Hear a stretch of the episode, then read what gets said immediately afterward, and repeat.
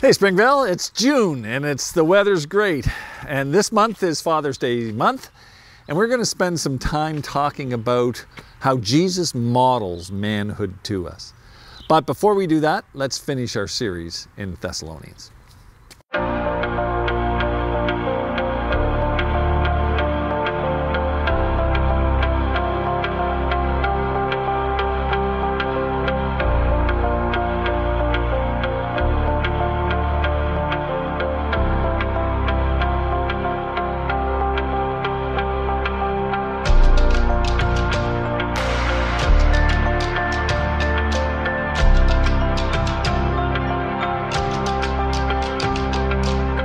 There's this old, old story that preachers uh, tell from time to time of a, of a couple that had twin boys. And those boys couldn't be any different.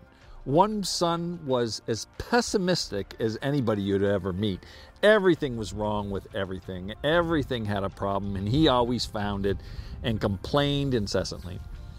While the other son was as optimistic as anybody could be. Never a problem, never something that they couldn't overcome or that he couldn't overcome, and he was always upbeat about everything. The parents couldn't take it anymore, and finally they said, We've got to teach our pessimistic son how to be more optimistic. And I think the way to do it is on their eighth birthday, we're going to give him everything good, and we're going to give the optimistic son something that's worthless, and then watch and see if that affects him. So they did that. They crowded the pessimistic son's room with every toy you could think of. Any toy that an eight year old would love was stuffed into that room. And then in the optimistic son's room, they took a tarp, laid it out, got some horse manure, and put it in the middle of the tarp. After the kids came home for, from school, they had their supper, their birthday cake, and the parents said, Now, we have special gifts for each of you, and they're up in your room. And the boys ran up into their rooms and they heard the door shut. And the parents said, Well, we should go up and see what's happening. And first they went to the pessimistic son. They opened the door, and there he was looking at all these gifts. And he started to complain, well, the color wasn't right, and there were some gifts he would like that weren't there, and some of them were the wrong size, and some of them would probably break before he got to use them. And his parents couldn't believe here he is living in a, a toy paradise, and he's just seeing the. And they thought, well, he's never going to change, so they shut the door. And then they asked, looked at each other, and asked themselves, should we even bother going to the other son's room? I mean, we've treated him so badly. When all of a sudden his door flew open and the optimistic twin came flying out. He hugged his mom and he hugged his dad and said, Thank you, thank you, thank you. And they looked at each other and said, Why in the world does this kid have such a positive attitude? And the kid said, Well, if there's horse manure in my room, that means there's a pony around here somewhere. And you know, that, what John Maxwell says about that is attitude determines altitude. You know, the way we look at life determines how we go through life. And if we've got a positive attitude, we'll climb heights. You know, for a person with a, a great attitude, it doesn't matter what problems they face, doesn't matter what comes their way. They may struggle, but they'll get through it and they'll fly high in life. See, attitude determines altitude. But a pessimistic person with a bad attitude, it doesn't matter how small the problem is, it'll stop them in their tracks and it'll change them as a person. John Maxwell's right attitude does determine your altitude. And I think that's a great summary of how Paul chooses to close out this letter that he has been writing to the Thessalonians who are facing persecution, a trial, a difficulty that's painful. Let's turn to 1 Thessalonians chapter 5 and we'll start at verse 12. And he says, Now we ask you, brothers and sisters. Now, see, attitude determines altitude. And Paul, in this final section, is going to talk about the attitude of the Thessalonians. And he's going to start with an, our outward attitude, how we treat and respond to and act toward uh, other people. And he starts, he gets two, two categories for this one, leaders, and then other brothers and sisters around us. So he starts by saying, We ask you, brothers and sisters, to acknowledge. Now, the term acknowledge means to respect. Just like a player would acknowledge a coach's direction or a student would acknowledge a teacher's teaching, there's a level of, yeah, I know you have authority, you have uh, responsibility, uh, and I, I respect you for that, and I'm going to listen to you. That's the kind of meaning behind that word. And he says, acknowledge or respect those who work hard among you. The first thing he says about leaders, they work hard among you. Now, uh, I'm I I gotta say I kind of agree with Paul on this. Uh, being a leader in a church uh, uh, is hard. It's there's a lot of hard work that goes into it mentally, uh, emotionally, physically, and especially spiritually. And you are the front of every spiritual attack that happens in the church. And Satan's at work constantly and challenging and bringing tests. And God has to mold and break you so that you can be a means to teach other people because we're not perfect either. And so you work hard. It's just a lot of hard work uh, being a leader in a church. And not only that, he said they work hard among you, but they care for you in the Lord. Like our, our goal in this is we don't do this for us. We do it so that you will grow, that you will grow in your faith, that Jesus will, will be pleased because you're drawing closer to him. We're serving you to serve him. So we work hard, we care for you in the Lord, and we admonish you. Now, that this is one of the hardest, admonish means to correct. This is one of the hardest roles in leadership because part of leadership and part of preaching is to admonish, to at times say to you, hey, you're doing wrong. You need to stop doing wrong and you need to start doing what is right. And very few of us really enjoy being admonished. Let's admit it, we don't like it. We kind of get our backs up when somebody admonishes, and Paul says, hey, respect them for. There's times when they have to admonish you. So take that instruction and, and respect the leaders that are, are among you. I heard a, a, speaker once say, describe that whole scenario like this is like every one of us in an organization, every one of us in a church walks around metaphorically with two buckets in our hand. One bucket has water, one bucket has gas. And so when we come along somebody who's discontent or divisive or negative, they're kind of starting a little fire of discontentment in the body. We can make one of two choices. One, we can pour water on it. In other words, we put it out. And we pour water on negativity like that by challenging them uh, to go talk to the leader that they're struggling with, or, or to change their attitude, or to show them from Scripture what they're thinking is wrong, or to help them understand why leaders might make the decisions that they make. So that's the way we pour water on. Or we can pour gas on it. Yeah, they are, you know, they are, we join them in their negativity or don't explain things or don't challenge them to go deal with it, but just to complain about it. And, and when we respect leaders in our midst, what we are really called to do is pour water on discontentment and division. Now, by that, I don't mean you never challenge leaders in the decisions they make or the attitudes they have. I mean, that's part of respecting leaders. When you treat people with respect, you challenge them at times with the decisions they make or the attitudes they have or the way that they're doing things, but you do it in such a way that is respectful because you know that those leaders are there working hard they're serving you.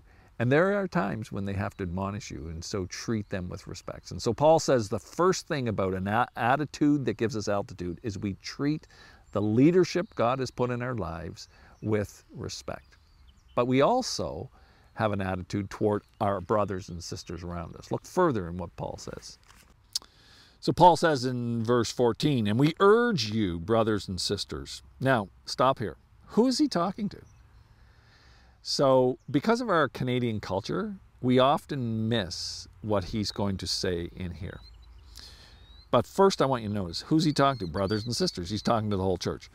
Warn those who are idle and disruptive, encourage the disheartened, help the weak, be patient with everyone, make sure nobody pays back wrong for wrong, but always strive to do what is good for each other and everyone else. Now, stop and think of it. Who did he tell to do that?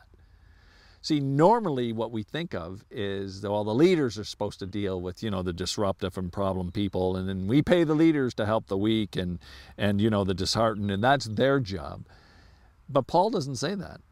Paul says that you, you have equal onus in this body, and your attitude should be, I'm responsible for what I see that happens around me to respond in a way that's honoring to God and helpful to those people. I had a friend that was at a church, and uh, in that church, the leadership were leading was leading the church through a transition, and there was one in particular individual that was really struggling with the decisions and the direction. They didn't like it, and they didn't want to go that way. And they went, of course, uh, rather than going to the leaders and expressing his point of view, he decided the way he was going to deal with it and get his way was he was going to go around to people's houses and tell them how bad the leadership was and what they were doing wrong. And, and so he would go and show up at people's houses uninvited, say hello. He was a very affable type of person. And then soon would begin to talk about what was going on and the decisions the leaders were making. And some of the stuff he said was true, and a lot of it was taken out of context, and some of it was outright lies. And he was doing this from house to house to house to house and causing discontent and division within the whole body. And here's the problem not only was he doing wrong, but of course, the elders didn't know anything about this. Nobody told them. And nobody confronted him on his actions. Now, they would complain to one another about what he was doing. They knew it was wrong, but they felt that that was the elders' job, that they, the elders should be fix, correcting him. But, of course, the elders didn't know about it. And so nobody stood up. Nobody said anything. Nobody confronted him until finally he had done it so many places that it had it came out into the open and then the elders had to deal with it. But there was so much hurt and pain in the body because people didn't do what Paul says here. You take the responsibility. So when you see somebody who's being idle or disruptive they're not walking ahead in their faith or they're causing trouble you need to deal with that. He says that you need to warn them you need to. Don't wait for the leaders to do it. You do it. You have to have an attitude that says, I'm responsible. I'm an owner in this church and I'm going to act like owner. I'm going to take responsibility for it. And when you see those who are disheartened and they're struggling and they feel like they're going to quit, don't, don't wait for a pastor or an elder to figure it out. You step up and you encourage them and you come alongside them. You pray with them. Be an owner. This is your church, Paul says. Have that attitude where you're taking responsibility for it. And then when you see somebody who's weak, they're struggling in their faith, they're struggling with an issue, they don't know how to deal with it, they can't get over it. Paul says the weak are those that, that haven't attained to a level of truth and freedom in their life. You help them walk through it. Don't just cast them aside. Don't just forget about them. You step in and help them walk through it. And then he says, be patient with everybody. we all have our stuff and we're all going to bring stuff to the body. And Paul says, just, just get used to it. You're going to have to warn some, encourage some, and help others and make sure that nobody pays back wrong for wrong, but always strive to do what is good for each other. So when you see somebody doing wrong, you stand up. So that's what Paul's saying. The, the attitude that's going to bring altitude to our church is not, well, that's the leader's job. The attitude that's going to bring altitude and make Springvale a great church is when we take ownership for what we see happening around us and we do what God would call us to do. Now, by the way, Springvale, um, you really rock when it comes to this. Uh, this church has a long history uh, of being a unified, strong, respecting of leader church. Now, I think a lot of that has to do with the prayers that people pray for unity for this church, and that's one of the most common prayer requests I hear. But it's also because uh, you respect your leaders and you deal with things. Now, everybody's welcome at Springvale, but, but there is a history of people challenging people to say, I don't think what you're doing is right and you need to stop it. And so I want to commend wherever that, uh, however that came in the DNA of Springvale, I want to commend those of you that have established that because I think that's one of the key reasons that Springvale has such unity. So well done, Springvale. That's just a, a real strength and a joy for us in leadership in this church. Now, after dealing with our outward attitude, how we look and act toward leaders and others, Paul then turns inward in the next passage.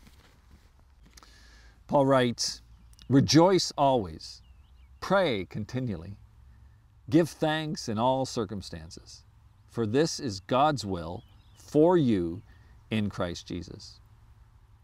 Why do you think Paul had to write, Rejoice always, pray continually, give thanks always? It's not because that's natural to us. It's not like that's our default setting when we come into difficulty and trial. Remember, the people he's writing to are under persecution, they're being attacked for their faith.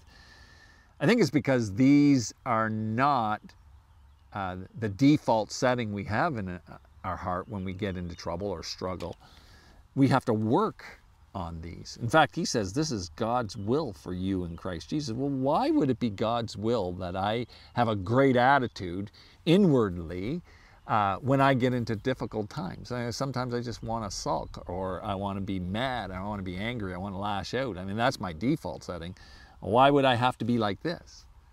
And how in the world am I supposed to be like that?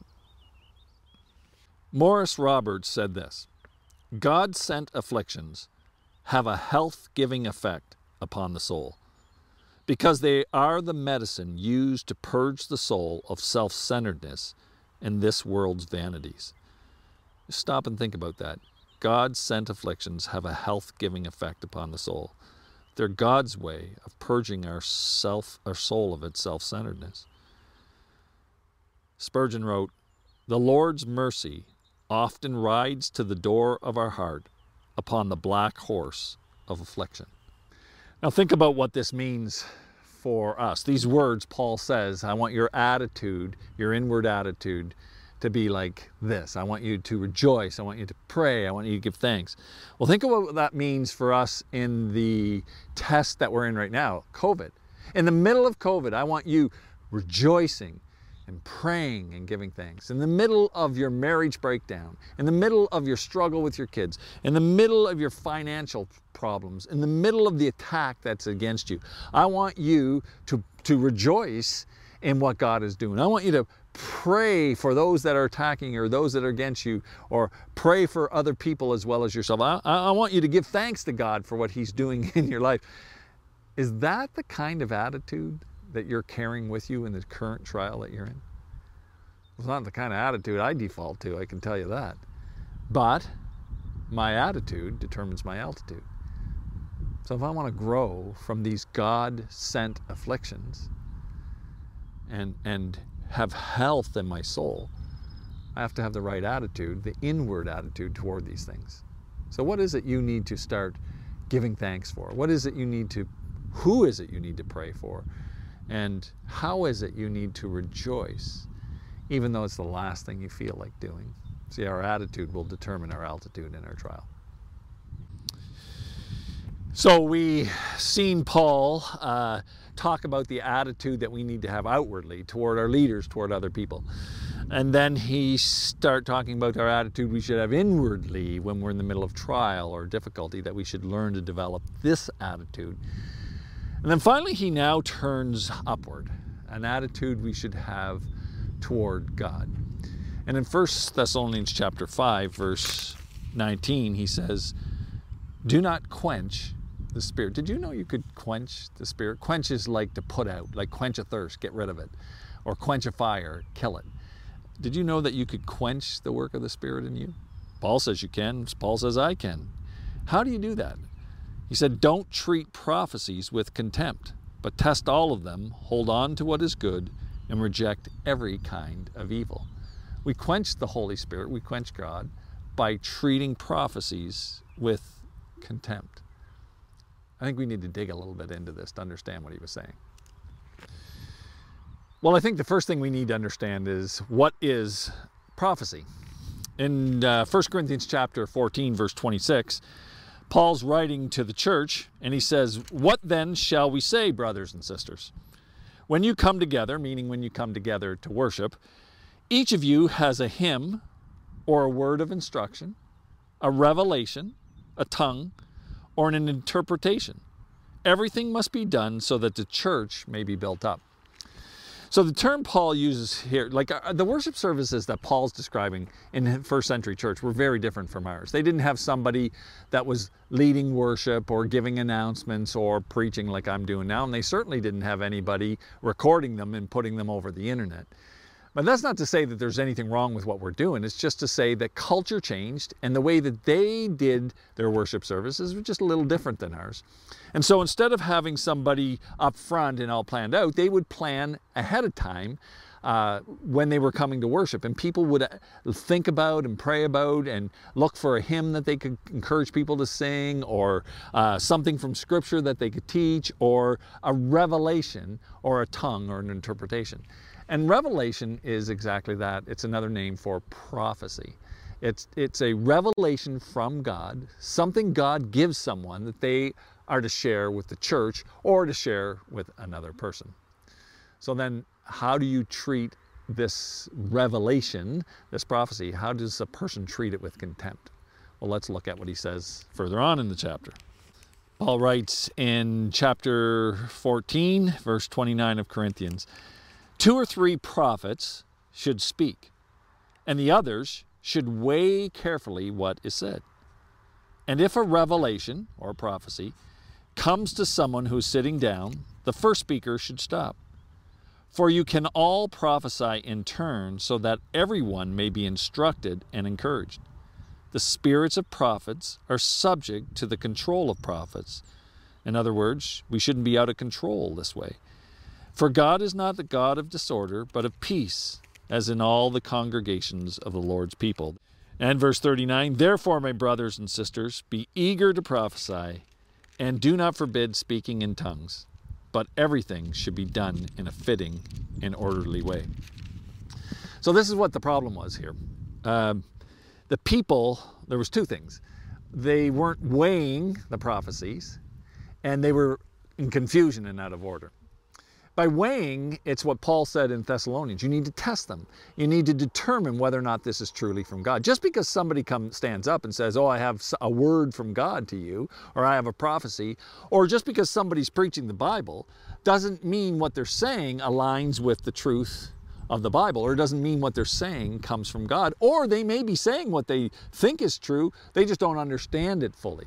And so it needs to be weighed, it needs to be tested in order to make sure that what is being said is actually from God. And when you, you quench the Spirit, when you don't weigh these prophecies or teaching and don't align it with Scripture and ensure that it's really what God once said. The other way that they were causing disorder and quenching the Spirit was it was more about them getting up and having their peace and being in the limelight than it was about teaching and encouraging the body. So, so they were fighting with one another and interrupting one another so they could have their peace, they could have their say, they could be the big man on the block. And Paul was saying, stop it. Do this in order so that there's not confusion because you're quenching the Spirit. The Spirit wants to move through the teaching of the Word of God and the prophecies, but you're blocking the Spirit from doing what He wants to do. I got thinking about uh, what it means to quench the spirit. I've been watching on, uh, I think it's Prime, uh, the Eco Challenge race in Fiji. It was done, I think, last year or year and a half ago. It's the world's toughest race, is the way it's bid. And so all the contestants in teams of four, they all uh, go uh, over a multi hundred kilometer racetrack and they'll bike They'll paddle, they'll run, they'll navigate through jungle, try to hike through jungle, they'll uh, mountain bike, they'll paddle board, and they do all these different sections of the race in different ways, climbing a waterfall. Uh, and um, the key is there's no signs telling them go this way, here's this way. They are just given a map with coordinates and a compass, and one of them or two of them have to navigate the team to the next checkpoint. And if they don't navigate well, they miss the check checkpoint. They totally get their team out of sync and they're going the wrong direction. And so if a navigator gives the people the wrong directions, they're not giving them the right directions, they'll lead the team out of the path that they should be in and they'll start working against the chances of the team not only to finish well, but even to finish.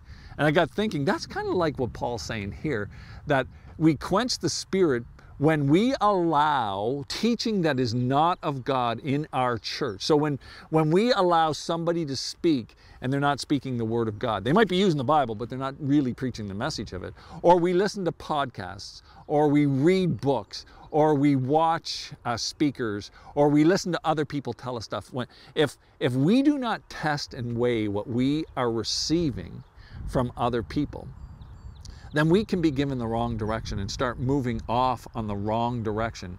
And we'll be going in the opposite direction that the Holy Spirit wants to work in our life. And we'll be putting out the work, the fire of the Holy Spirit in us, in us as individuals and in us as a church. We have to be listening for the voice of God. And that's why Paul says, I want you to weigh what people say and make sure it's aligned with Scripture. And the other thing, I don't want this to be about you and your giftedness and you getting attention. This is about feeding people and helping them understand the work of God in their life and to grow. And Paul says, You've been quenching the spirit. And so, what he tells them to do is test the prophecies, test what you're learning, hold on to what is good, and get rid of what it isn't. Don't let false teaching in your life or in your church because it will quench the movement and the work of the Holy Spirit in you and in the church. So, here's the attitude that Paul wants us to have upward, and that is when I know that God has spoken, I obey.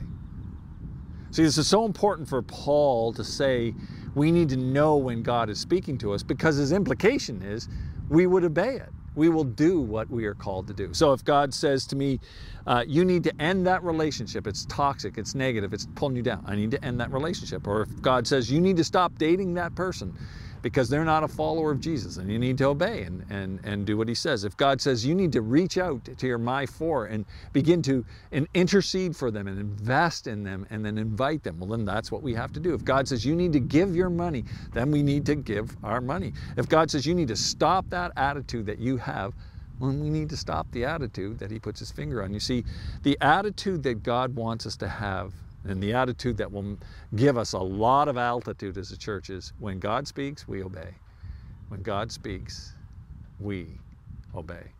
That's the attitude that determines our altitude as a church and as Christians who want to draw closer to God.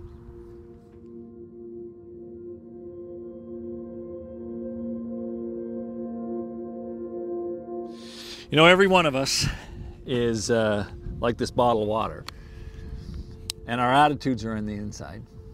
And when we're shaken, what comes out is what's on the inside. You see, whatever's in you, whatever attitude you carry, your attitude outwardly, your attitude toward leaders, your attitude about how you treat them, our attitude toward other people, do you care about them or do you get involved? Do you step in, like Paul says, or do you just do what's best for you? Your attitude inwardly, uh, when you're in trial or difficulty, uh, how you respond, your attitude toward God and His Word and what He calls you to. Whenever shaking comes, whenever testing comes, what's in you comes out. And so, what's in you? You know, Paul's been writing this whole book about this test of COVID and helping the people that he's writing to, the Thessalonians, to overcome the test. And we've been in a test. And what attitude are you carrying with you right now in your test? What's in you when you're lonely, when you don't you feel like nobody cares, you're struggling with the way things are working out, you hate the decisions the government are making, you want to meet with people but you can't. Uh, how, what's coming out of you? Because what's in you is coming out. And Paul says his final thing is your altitude, your attitude will determine your altitude.